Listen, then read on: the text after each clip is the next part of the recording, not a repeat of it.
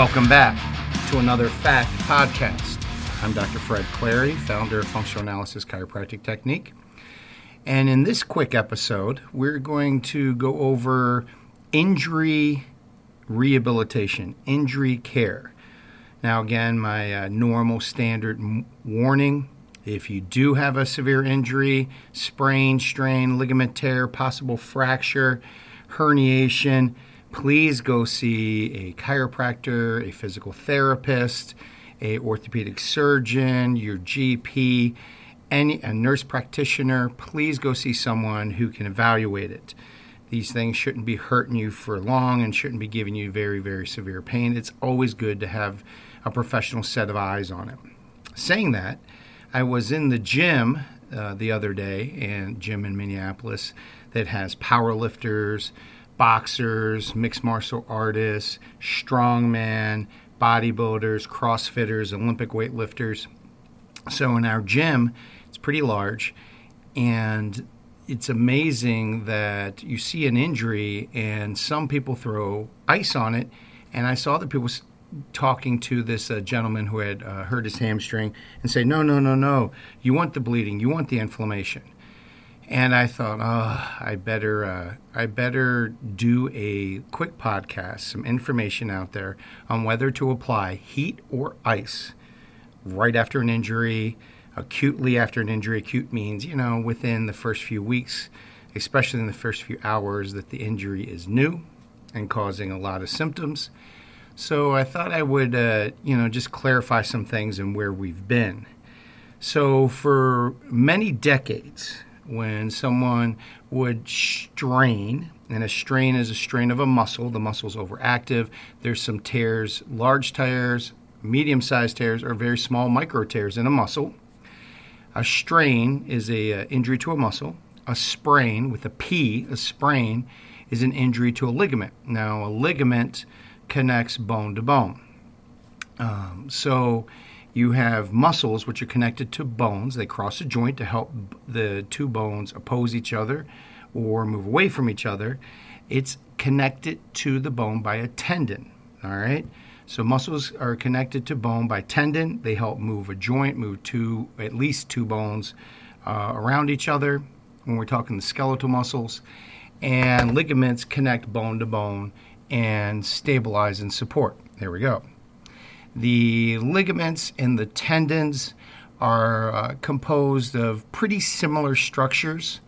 Um, in the ligament is a lot of uh, tight collagen, and this mature collagen, we'll call it mature collagen, adds its strength. It gives it tensile strength or resistance to stretch. Okay, tensile strength means resistance to stretch. And there's also some elastic fibers. Elastin, elastin's the name of the, the fiber. These elastic fibers give, you know, some flexibility because if everything was so stiff, it would tear and rip apart. That's why during a hurricane, palm trees survive because they can bend, but oak trees weren't. They'd be broken and go flying, these super strong trees. That's a good analogy for the human body around joints when it comes to ligaments, tendons, muscles that there has to be a little flexibility to allow stretching of the joint, but not to the point of injury where it becomes unstable and tears. You find in lifting in almost every sport or even just around the house sometimes that we get these injuries, we get these micro tears in our ligaments, micro tears in our tendons, micro tears in our muscles. Now, of course, I see a lot of people that are in their middle ages you know, 35 to say 55.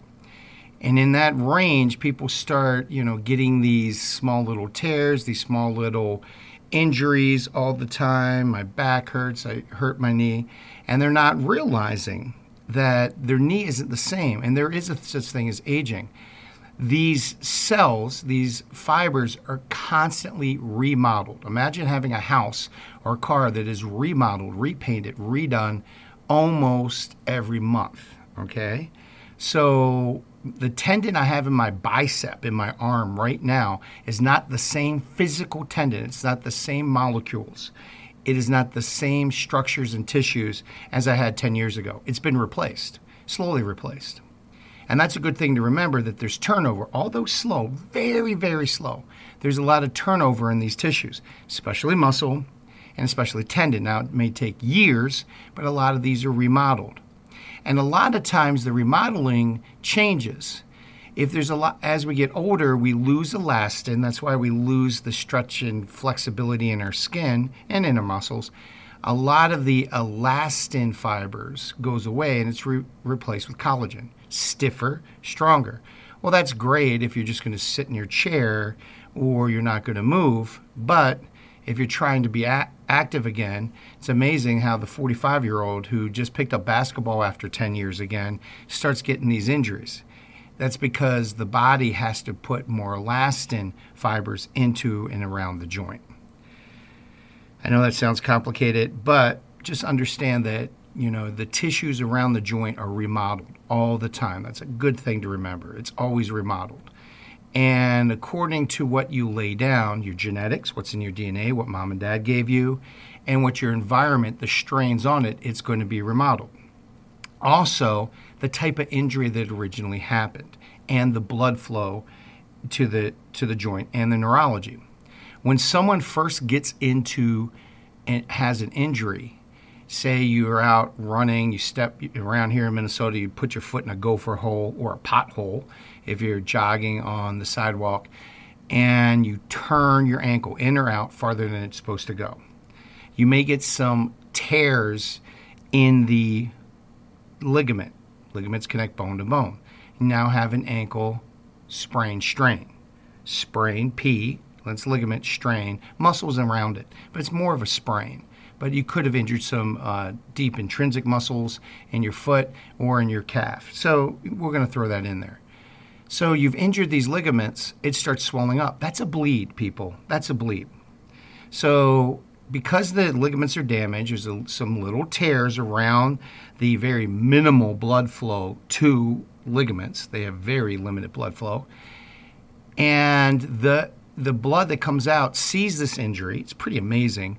Releases chemicals to say we need help from the immune system and starts swelling it up. So all of a sudden it swells up. Your body calls in all these inflammatory products to what? Chew up the torn ends and then allow for healing. Now, here's the thing, and this is what I always say, and this is the point of this podcast our bodies don't care if you're going to run the 5K in two weeks. Our bodies don't care about your 500 pound bench press. Our bodies don't care about you working in the garden. Our bodies don't care about your job as a postman and all the stuff you have to do with your knee. It's just trying to get through the now. It's survival orientated, trying to get through now. So it's going to make the joint stiff, swollen, call in all the the catabolic products. Catabolic means breakdown. That's going to chew up all the, the garbage around that tear, and then it's going to call call into play the anabolic uh, chemicals and the anabolic cells, so you can start repairing. What does that all mean? It means your body always overreacts. I'll say it again. Your body always overreacts, and you get too much swelling because it's worried about you know you being able to run away from a saber-toothed tiger two weeks from now. It doesn't care about your athletic event. So it's going to overreact so it can start healing. Here's the problem that overreaction is almost always for stabilization. It's going to bring in and cause the creation of very mature collagen, very stiff collagen, and these collagen fibers may be too tight, okay? And I won't get into the chemistry of collagen 1 versus 2 or 3. That's not the place of, of this podcast. But different chemistry happens around that to make the, the joint, the ankle in question we've been talking about, more stiff than it was before the injury. The goal is to make it more stiff and then it will remodel later. So, what does that mean to me? That means you need to ice it there's too much inflammation.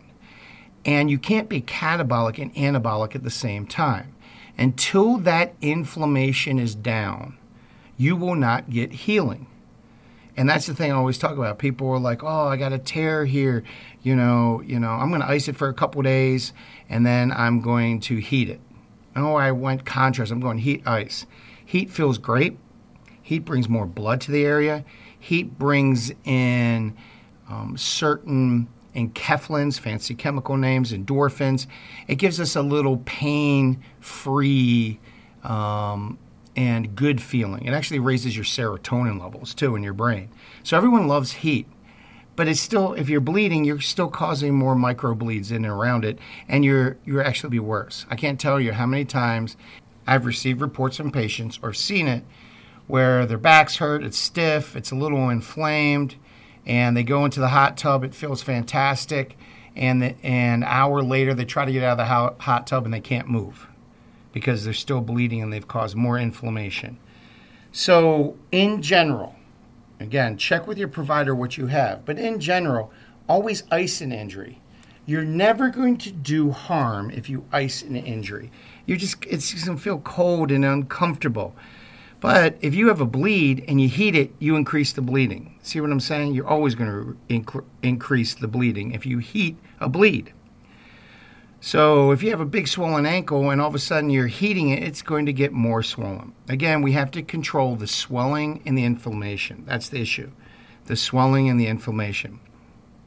Once that swelling is gone, you can go ahead and heat it to help stretch the new mature, very stiff fibers that you got to condition, get them a little more elastic. And what you're really doing is replacing some of those collagen with elastin fibers. It's actually remodeling. You don't stretch it out. Collagen's going to bind. It's like a rope. But imagine you have a rope that has 10 or 12 rope strands in it, and a couple of them are bungee cords. And you want to add more bungee cords to that rope. I know that's a terrible analogy, but I think it works. So, are there any special circumstances where you wouldn't want to use ice? There's only a couple. One of them is the AC joint, the acromioclavicular joint, the little bone that comes off the top of your shoulder blade, the scapula, and connects your collarbone onto your torso. The AC joint, and that is torn all the time. Bench pressing, throwing, especially when a quarterback gets tackled up high and his arms back and we call that a shoulder separation. It's different than a dislocation where your humerus, your upper arm bone, comes out of the socket. But an AC separation can ruin someone's athletic career and is very painful.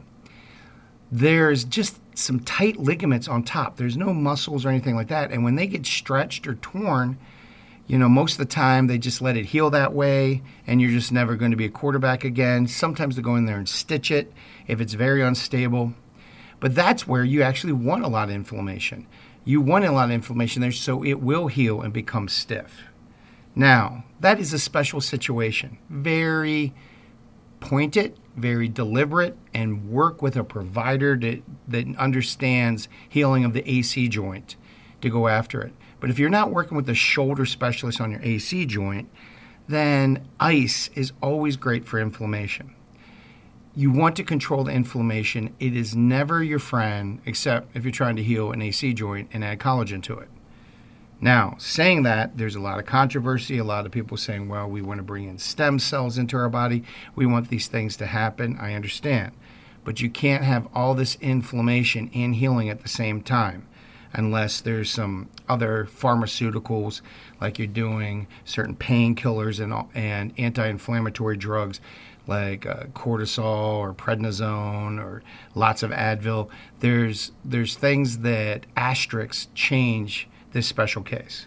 Now, knowing that in general, just make sure you ice. So, you know, if you if you have a say headache or an acute strain or sprain or tendonitis that's overuse of the tendon, ice it. And it will ease the inflammation and it numbs the pain neurologically. Then, once it starts feeling better, it's not swollen visibly or to the touch, then you can add some heat to see if you can loosen it up and some light exercise and light, and light range of motion.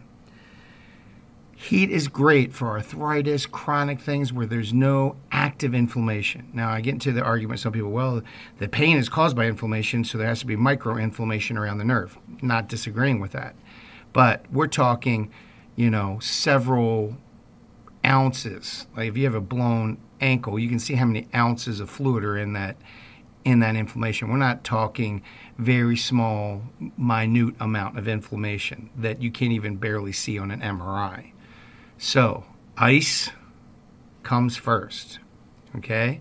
Ice the body part, get the inflammation down. And if you're not sure, ice it. It's better to be safe than sorry than increase a bleed and spend months trying to rehabilitate a joint that got too stiff because it bled out too long. Again, use ice. And this is another fact podcast. Thanks for listening.